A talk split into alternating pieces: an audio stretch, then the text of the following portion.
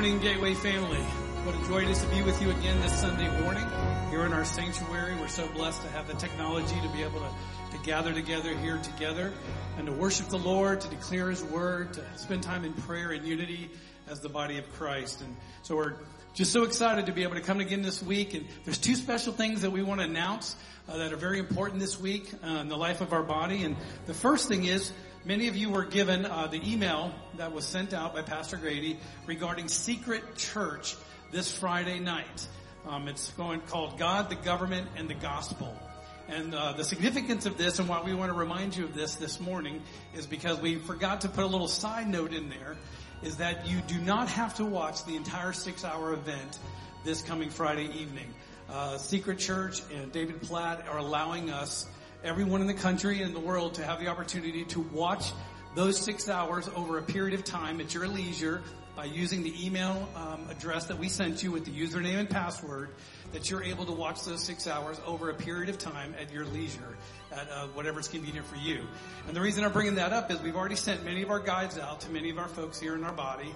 Um, but I would like you to know we have many, many left. We would love to be able to get these into your hands so you're able to watch this at your leisure over the next couple months as you see fit. And so please let us know. If you'd please email us at office at gatewaybaptist.com. That's office at gatewaybaptist.com. We would be able to get the guide to you. And if you do not have the username and password, just let us know. We will be able to get that email to you as well. And again, it's God, the gospel, and government. It's just a great timing for us to be able to hear this. And uh, David Platt had this last year already in place.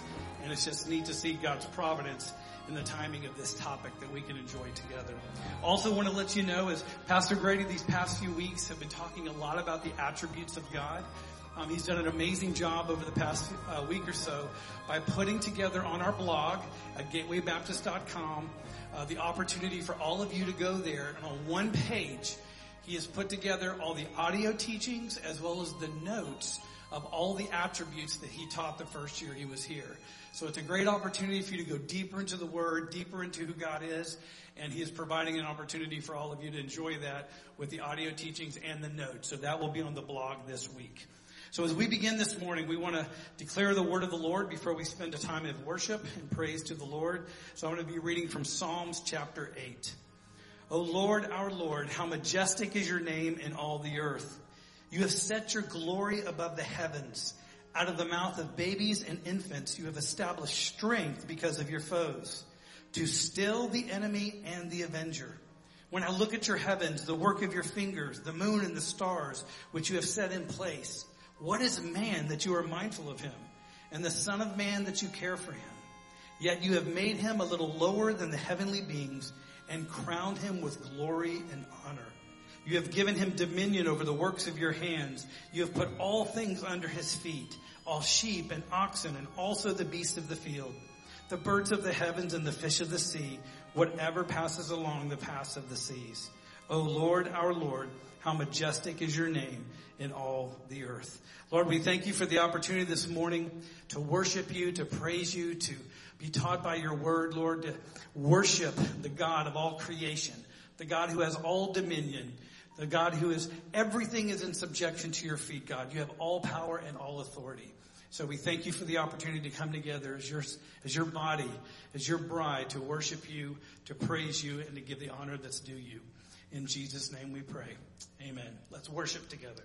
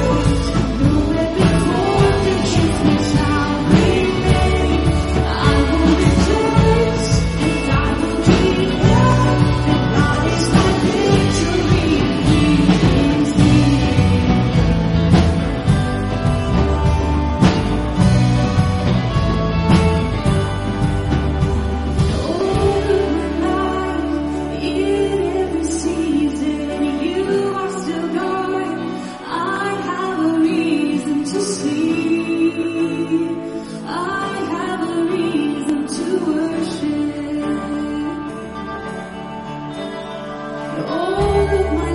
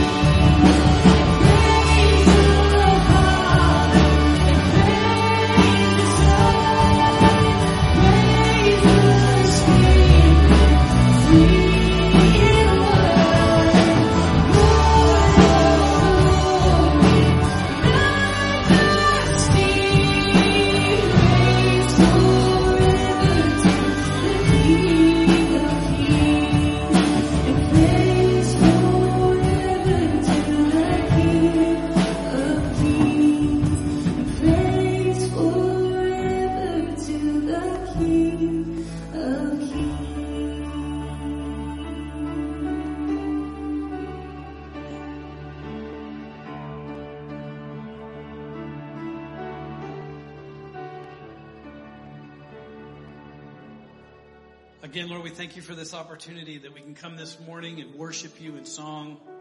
Thank you, Lord, so much for our worship team, for Ashley and just their faithfulness to come and lead us each week, Lord, into your presence. God, you're so good. You're so faithful.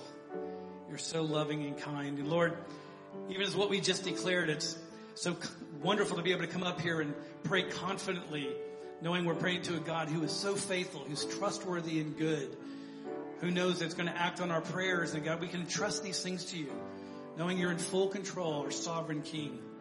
So Lord, we, we do each week and we're, Lord, we're going to continue to come, as you say, to ask and seek and knock. God, we pray as we have for the past few weeks for mercy upon mercy in this situation.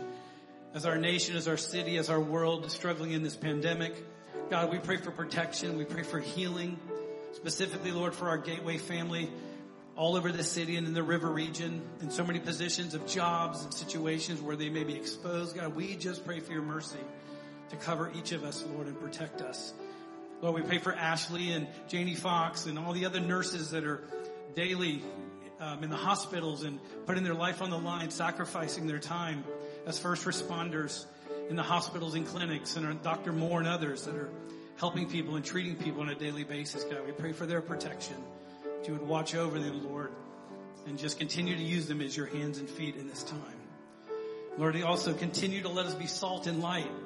Whatever spheres of influence you have us in, in our communities, with our families, our loved ones, as we're doing things through social media or Zoom that Others are still struggling with fear and worry and doubt, but God, give us opportunities to show our faith, to share our faith, God, to be able to be your ambassadors and show people what the hope of Christ is all about. That we do not need to fear, but put our trust in you.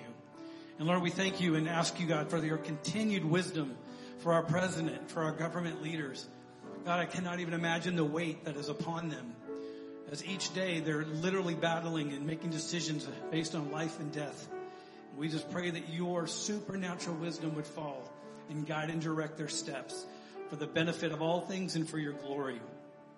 Lord, we continue to thank you. We've heard this week uh, that there's been provision and resources made available to Pastor Mark through donations and people giving that they've been able to provide a hundred families with rice, oil, and beans.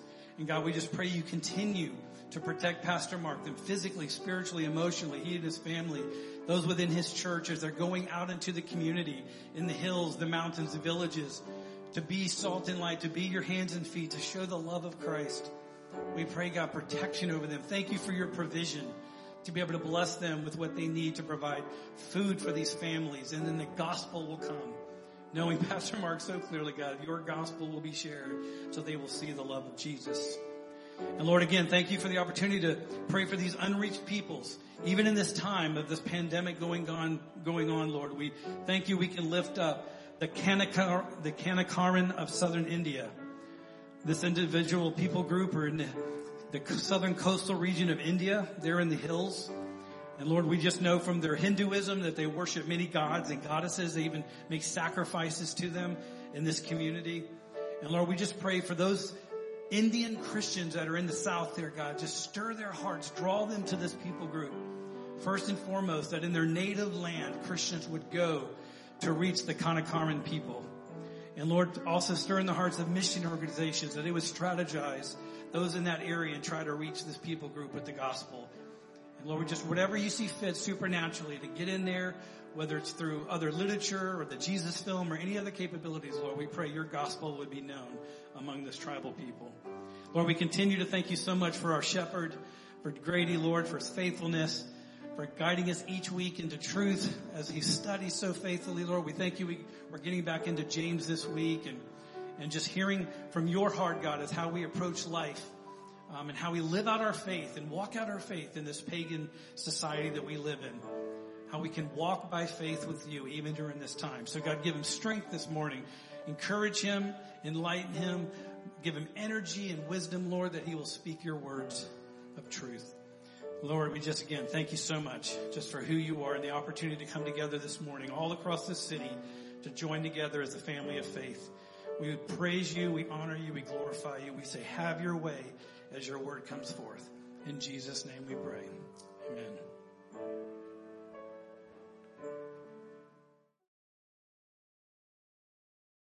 Well, good morning, Gateway family. I am so glad to get to greet you this morning. I hope you are still thinking about what we celebrated last Sunday, still thinking about the resurrection and the hope that we have in that. I hope you're still in awe of God's love for us that was displayed in what we saw on Easter Sunday. And I hope, friends, in the midst of all the uncertainty of these days in which we find ourselves, that you're finding hope and peace and joy because of what Christ has done for you. Now, Gateway family, I'm really excited because this morning we are getting back into our study of the letter of James in the New Testament.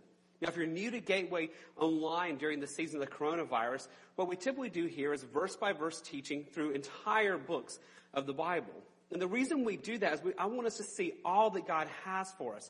If we start the first verse of a book and go all the way to the end of that book, we see all of God's will for us. Not just the topics that make us feel good, not just the easy things, not just the things that I like to teach on, we get to see the whole counsel of God's Word.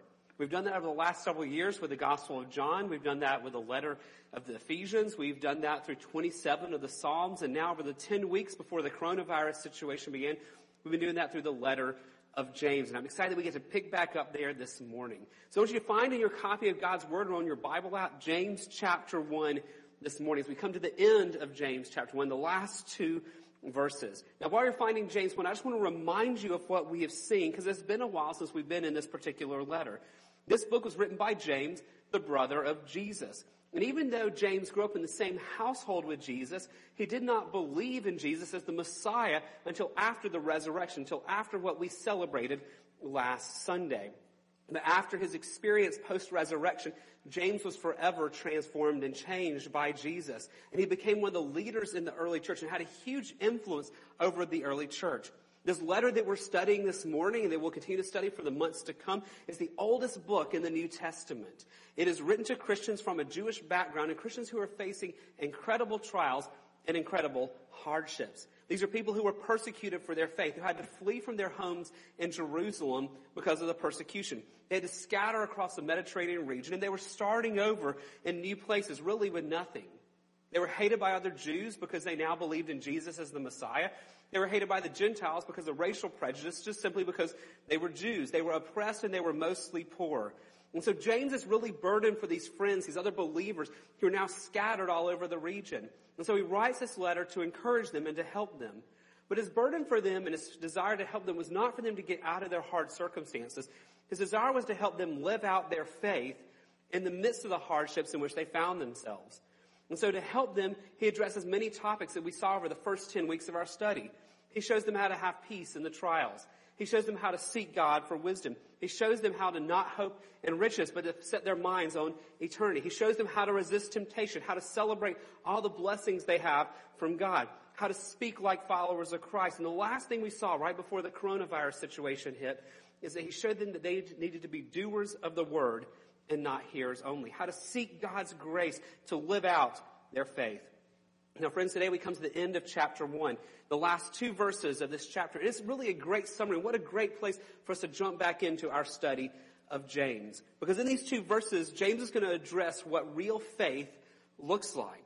If the theme of this whole book is how to walk in faith and how to live out your faith, then it's important to know, do we really even have that faith that he is talking about? So as you look at these two verses this morning, I want you to be looking for how do we know if we have real faith? How do we know if we have real faith. If you're able where you are from home to stand, please, would you stand, please, in honor of the reading of the Word of God, the precious truth that God has given to us. James chapter 1 verses 26 and 27. I'll be reading out the English Standard Version.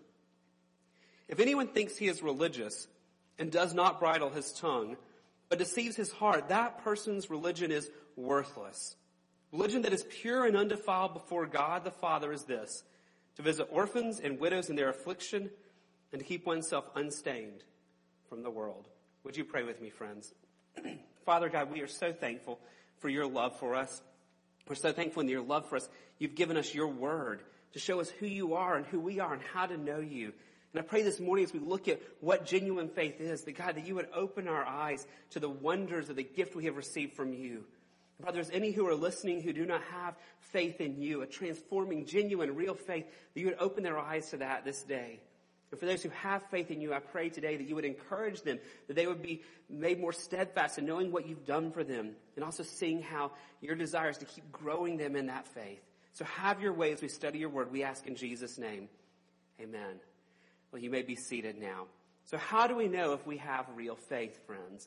Well, to answer that question, we have to first look at the warning that James gives us here. There's a danger that we need to be aware of, and that danger is that we can be deceived about the reality of our spiritual state. Friends, we can be deceived and think we're okay with God when we're not. People can think they have faith when they really do not. Look back at verse 26 here. If anyone thinks he is religious. Now just stop on that phrase right. That means, friends, there is a real possibility that a person can have a wrong opinion, a wrong judgment, a wrong assessment about their own spiritual state. It means it's very possible to think they are okay with God, that they have faith when they really do not. And why? It's because they're looking at their external religious practices. Notice the word here, religious. If anyone thinks he is religious, that word is simply a broad word that means external religious expressions. That means people can evaluate their relationship with God simply based on external religious things they have done.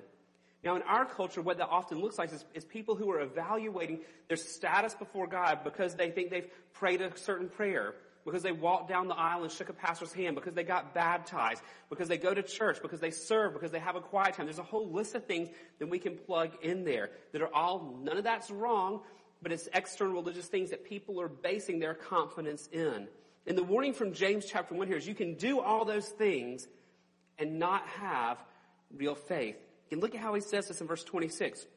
If anyone thinks he is religious and does not bridle his tongue, but notice his next phrase, but deceives his heart. Friends, this is sobering. That means that there are people who do external religious things, who outwardly people say, oh yes, they're a follower of Jesus, but they've deceived their heart. They are self-deceived. Now this is not the only place you see this in the scripture. We looked at this a few weeks ago, but it bears repeating here because of where we are. In Matthew chapter 7 verse 21, listen to what Jesus says about the reality that people can be deceived about their spiritual state. In Matthew 7:21, Jesus says, "Not everyone who says to me, Lord, Lord, will enter the kingdom of heaven, but the one who does the will of my Father who is in heaven." Now verse 22, and notice what people are basing their confidence in. On that day, many will say to me, Lord, Lord, did we not prophesy in your name and cast out demons in your name and do many mighty works in your name? Friends, it's all too easy to evaluate our status before God and be deceived in doing so because we're basing it on these external religious things. But friends, that type of self-deceit has disastrous consequences. In the very next verse of Matthew 7, we see that in verse 23. And Jesus says, And then I will declare to them, I never knew you depart from me. And James is saying the same thing here. If we go back to James chapter 1, verse 26, we see a very similar idea. If anyone thinks he is religious and does not bridle his tongue, but deceives his heart. Now notice this. This person's religion is worthless. Now this word worthless is the exact same word we looked at last week on Easter Sunday in 1 Corinthians chapter 15 verse 17 where Paul says to the people in Corinth, if there is no resurrection, your faith is futile. Well, in Greek, the word futile is the exact same word that's translated here worthless. Both words mean lacking in effect, lacking in result, pointless. It creates no change. So he's saying here in verse 26, if you think you're religious, but it's not changing you in any way, your religion, your outward expressions that you're so confident, they are worthless. They are futile. They are pointless. They're not going to make any difference. Now friends, remember, he's writing to people who confess to be believers. He's writing to the early church here. That means there was a possibility then, just as there is a possibility now, that people in the church think they're okay with God because they're looking at all these external religious things they're doing. But James is telling them and Jesus is telling them that you need to search your heart because that is not the evaluation of things. You can be religious and not have saving faith. Well, that raises the question for us, friends. What then is real faith? Which should be no surprise to us if you've been around Gateway a while because we've seen the answer to what is real faith when we studied John, when we studied Ephesians. We've seen it here in James so far. Friends, real faith is not coming from anything we do. Real faith is not the result of any external things we do. Whether it's church involvement or praying certain prayers, that's not what gives us faith, friends. If you want a main idea of the text this morning, it's simply this, that friends, real faith is a gift from God that transforms us. What is real faith? Real faith is a gift that we receive from God and it will change us. It will transform us. Where do we see this? Well, we got to go back to the context. Go back up to verse 18 of chapter 1. If you look back at verse 18, this is what James says. Of his, this is God, of his, God's own will, he brought us forth by the word of truth. We should be a kind of first fruits of his creatures. I want to remind us because it's been a while since we saw that verse. When you see this phrase in here, of his own will, he brought us forth. In the Greek, that's a causal participle. That means it shows us the reason why something exists or the reason why something is there. That means, friends, the reason why you and I have faith is not because of anything externally we have done, but the reason why we have faith is simply the grace of God, of His own will, for His own choosing, that God in His mercy and grace has looked upon undeserving sinners like us and He's chosen in His kindness to us and for His glory to give us the gift of faith, to make us his children. He chose to do so through, as it says here in verse 18, through the word of truth. And if you remember, that's what we talked about last week. 1 Corinthians 15, 3 and 4. Paul says, I delivered to you as of first importance that Christ died for our sins according to the scriptures, that he was buried, that he was raised on the third day in accordance with the scriptures. Through that message, God opens our eyes to believe it and receive it. He gives us, friends, the gift of faith. So friends, how do we know if we have real faith? Well, it starts by realizing that we can't earn it. We simply receive what God has given to us. If we're trusting in things we're doing for our standing before God, then we're lacking in real faith. Real faith is us receiving what only God can give to us. But friends, real faith also is something that will transform us. And so another test for us is not just, am I trusting that God is giving it to me, but is it changing me? Is it making a difference in our lives. Because you, see, friends, when we receive faith from God, He gives us a new nature. He changes our heart. He changes our affections. He changes our desires. He makes us into a, new creature. And He gives us His Holy Spirit to dwell within us. And so this whole book of James that shows us how to walk in faith, this is not a book about us trying harder. This is not white knuckle determination of we need to try harder to get close to God. This is a book that calls us to realize our identity in Christ to realize what God has already done for us, to realize that He's changed our nature, and now to seek His grace to live out how He already sees us. So we look at these parts of verses 26 and 27 that show us practically what real faith looks like. This is not a list of three things for us to do to get to God. This is not a list of things we do to gain faith, but rather this is to say if we've received faith from God, if God's grace is at work in our life, this is the fruit, this is the result that we will see because God is at work in what He is doing here. This is a picture for us of a life that has been changed by God's grace more and more and more as a person walks with God and experiences His grace day by day as the years of our life progress. So what does a life changed by God's grace look like? Well, James gives us three examples here. These three examples, friends, are not designed to be comprehensive. There's many other parts of what it looks like to be transformed by God's grace in our lives. But these are to be illustrative of what faith looks like and how it transforms different areas of our life. As we look briefly at the three things here that James mentions, he shows these to us almost like a test to help us see, do we really have saving faith? So the question for you and for me as we read this text is, are we seeing our faith in God? Are we seeing God's grace at work in our life producing these changes in us because we belong to Him? So let's look at these three things that are indications that God is at work in our lives, that we do have real faith. Number one, if we have real faith from God, God's grace will change our speech. God's grace will change our speech. Now we're going to see a lot more of this. This is a big theme throughout James. We saw a little bit a few verses before. We'll see a lot more of this when we get to chapter 3 in a few months here. But I want you to see the glimpse of it right here. Look at verse 26. If anyone thinks he is religious and does not bridle his tongue, but deceives his heart, this person's religion is worthless. Friends, one mark of true faith in God is that more and more as we walk with God, God is refining our speech. As the Holy Spirit dwells in us, He's controlling our speech. And the image here is absolutely fascinating here. It uses the image of bridling our tongue. Now the image of bridling comes from horses, which is an incredible thought here that you have a 1500 pound horse full of strength and energy, and it can be controlled by a little bridle, a bit that gets put into the horse's mouth. And with that bridle and that bit in the horse's mouth, the person riding the horse can control the direction of the horse and the speed of the horse and all those type things. It's a picture for us, bridling of restraint and control. And that's exactly what James is painting a picture for us here, is that if we have true faith in God, if we're experiencing the grace of God, then God's not going to leave us where we are with a loose tongue to say whatever we want to say. He's going to be bridling our tongues. He's going to be more and more as we walk with Him, controlling our tongues, turning our speech away from things that displease Him. like lying and deception and anger and yelling and hurtful words and gossip and even the need to feel like we have to be heard. He's turning us away from those things and turning us to what we already saw some weeks back in verse 19 to make us quick to hear, slow to speak, and slow to anger. That's an indication that we have genuine faith when God is transforming our speech patterns. And friends, this is a very timely reminder for us. As the coronavirus trial lingers and weeks continue to pass in this, we need to ask ourselves, what does our speech show?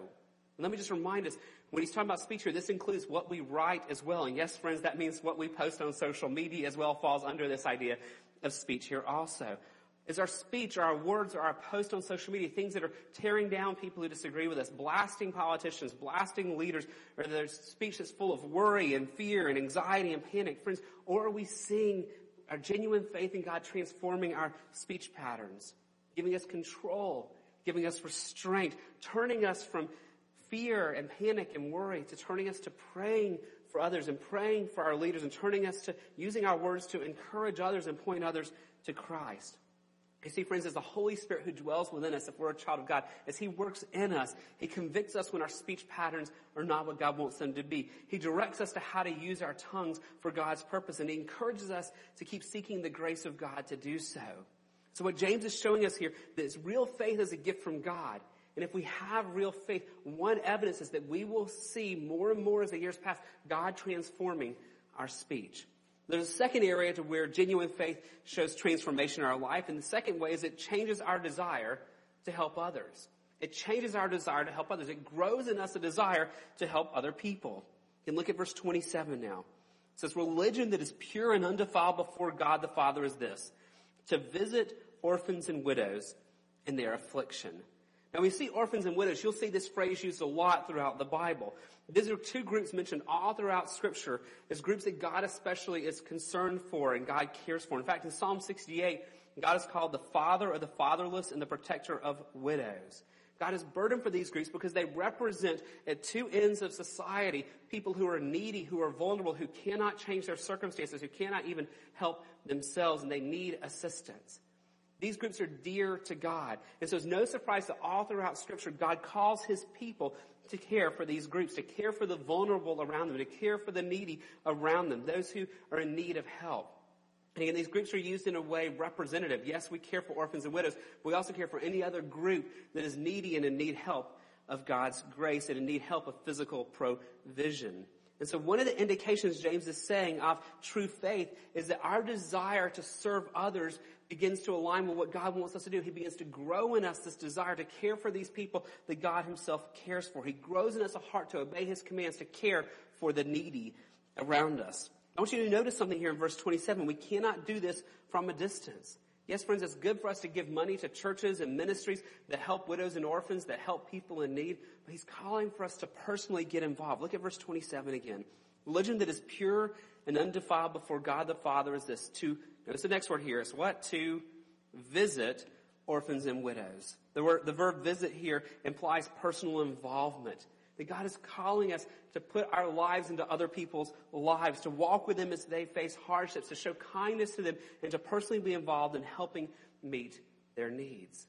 Again, friend, this is a very timely test of faith for us as we continue to walk through the coronavirus trial. As the weeks go on, this trial lingers, we're hearing more and more of people with needs people within our own body and people within the community as well, whose work has slowed down, whose work has completely stopped. People who are widows who are having trouble getting their essential supplies and groceries. Foster care systems are being overwhelmed and needing families to take in children. We could go on and on. The needs are growing and mounting all around us in our body and in the community because of the trial that we're currently walking through. So This is a timely test of faith for us. If our faith in God is real, we'll find God more and more burdening our hearts and challenging us to step out and look for the needs around us and seek to personally invest in meeting those needs to serve other people. Real faith, friend, is a gift from God that transforms us. It transforms our speech by restraining it. It transforms our heart affections towards other people and wanting to care for them. But there's a third way that James highlights here as an example of how true faith changes us. And that third way is it changes our view of sin. True faith changes our view of sin. the more we walk with God, we will see the Holy Spirit within us more and more as we walk with God, as we experience His grace. We'll see Him turning our hearts where we long to walk in holiness before Him, to where we love our sin no more, to where we have a desire to run away from it. Look at verse 27 again. Religion that is pure and undefiled before God the Father is this, to visit orphans and widows in their affliction and to keep oneself unstained from the world. And we see the world, the word world here in scripture. It's a word that's used to describe the perspective and the lifestyle of non-Christians. It's the way of thinking of those who are not part of God's family, of those who do not follow Christ. It refers to their thinking and their behavior. So it tells us that we're to be unstained. We're to keep ourselves unstained from the world. It shows us that we're to be set apart. We're to be different than the way the world thinks. We're to be different than the way the world lives. That means that as we're walking with God, if we have true faith, He is giving us a desire to not fall into all the myriad of temptations that come our way. To guard what we think, to guard what we say, to be wise in our entertainment choices, to be pure in our sexuality, to guard what we look at online, to be above reproach in our finances, to seek to love and serve our spouses and to care for them and guard the integrity of our marriages and to pursue oneness only with our spouse, to discipline and disciple our children well. All these things that the temptations bombard us to take us away from God's plan. If we have real faith, we will find more and more the desire to seek God's grace to obey Him in all of these things. Friends, again, this is a timely reminder for us. As the coronavirus trial goes on week after week, as we find our situations changing, many of you have more downtime and more free time and more alone time than you've ever had before. Many of you have less people looking over the shoulder as you're working from home and you have more privacy around you. And so the question becomes, if we have real faith in Jesus, are we going to see God's grace changing us to where we want to be above reproach in all things, even if no one is looking? Do we have the desire to do what is right when only God sees in our boss and no one else might ever know? Do we have the desire to do what is right? If we do follow, do we find conviction from God as He pursues us? Do we find a desire to walk with Him? Friends, real faith is a gift from God. Yes, faith is belief. Yes, faith is believing that God is who He says He is. Yes, faith is believing that Christ died for our sins according to the Scripture, that He was buried, and that He was raised on the third day according to the Scriptures. Yes, faith is believing that eternal life awaits us because we are in Christ. Faith is all that, but friends, we must not miss that faith also is transformative. That if we are God's child, He will be pursuing us in His love to make us more and more like Christ. So real faith is a faith that will show itself outwardly in our lives because it will change us. Sometimes we use the word, it will sanctify us. That means it grows us in godliness. It does so in our speech, by restraining our speech. It does so in our concern for others, by giving us a heart to serve others in need. It does so in our view of sin, giving us a holy hatred of sin in our life and a longing to seek God's grace to obey Him in all things. And friends, it does so in so many other ways as well. So I want to ask you this morning, friends, do you have a real faith in Jesus? If so, friends, how is it changing you? Friends, our growth in godliness is a process. None of us have arrived. All of us struggle with sin. All of us struggle with temptation. All of us struggle with our speech. All of us struggle to be concerned with others. All of us struggle in different ways in particular areas of holiness. None of us have arrived yet. But if we're in Christ and we have genuine faith, God will keep pursuing us. So friends, I want to ask you, how has God grown you this year? How have you seen him growing you in holiness and godliness? How is your faith transforming you this year? Friends, in particular, over the last four weeks of the coronavirus, how has God been changing you? Because even the trial we walked through is something that God will use to grow us. Do you remember when we started this study in James more than 14 weeks ago? Do you remember one of the early verses in James chapter 1 verses 2 through 4? He told us to count it all joy, my brothers, when you meet trials of various kinds well, how can we find joy in the trials? If you remember back, he tells us in verse 3 For you know that the testing of your faith produces steadfastness. And steadfastness have its full effect that you may be perfect and complete, lacking in nothing. In the sovereign hands of our Almighty God, He takes the not good things of this life and the brokenness of life, and He uses it to grow our faith, to grow us in godliness, to mature us, and to make us more steadfast and more like Christ. So friends, how in this coronavirus trial, how in the last month have you seen God growing you, sanctifying you, changing your speech, changing your view of sin, changing how you care about other people in need? Friends, God's desire is, so, is to love us in such a way so not to leave us where we are, but to keep growing us. And He pursues us. So when we fall short in His love, He convicts us. In His love, He disciplines. In His love, He teaches us and guides us and grows us to make us who He wants us to be. Friends, can I ask you this morning, is that your story? Is your story the story of a life that's being transformed because you've received the gift of God's grace? He's given you faith and He's transforming you as He works in you. If not, friends, what hinders you from that? What keeps you from running to your Creator with open arms and saying, God, I believe in you. Change me. I want to follow you. I want you to be my Savior and my Lord. What keeps you from running to Him in that? But friends, if your life is a story of genuine faith, that you know who you believe in, and you know what Christ has done for you, and you know that your eternal future is sure, and you can see the fruit of your life, not because of anything you've done, but because of what Christ has done for you, because the Holy Spirit was in you, and you see the fruit that He produces. Friends, rejoice in that this morning. But realize He's not done with you yet. So can I challenge you this week that if you know you have this genuine faith that has changed you, can I challenge you this week to pray a simple prayer?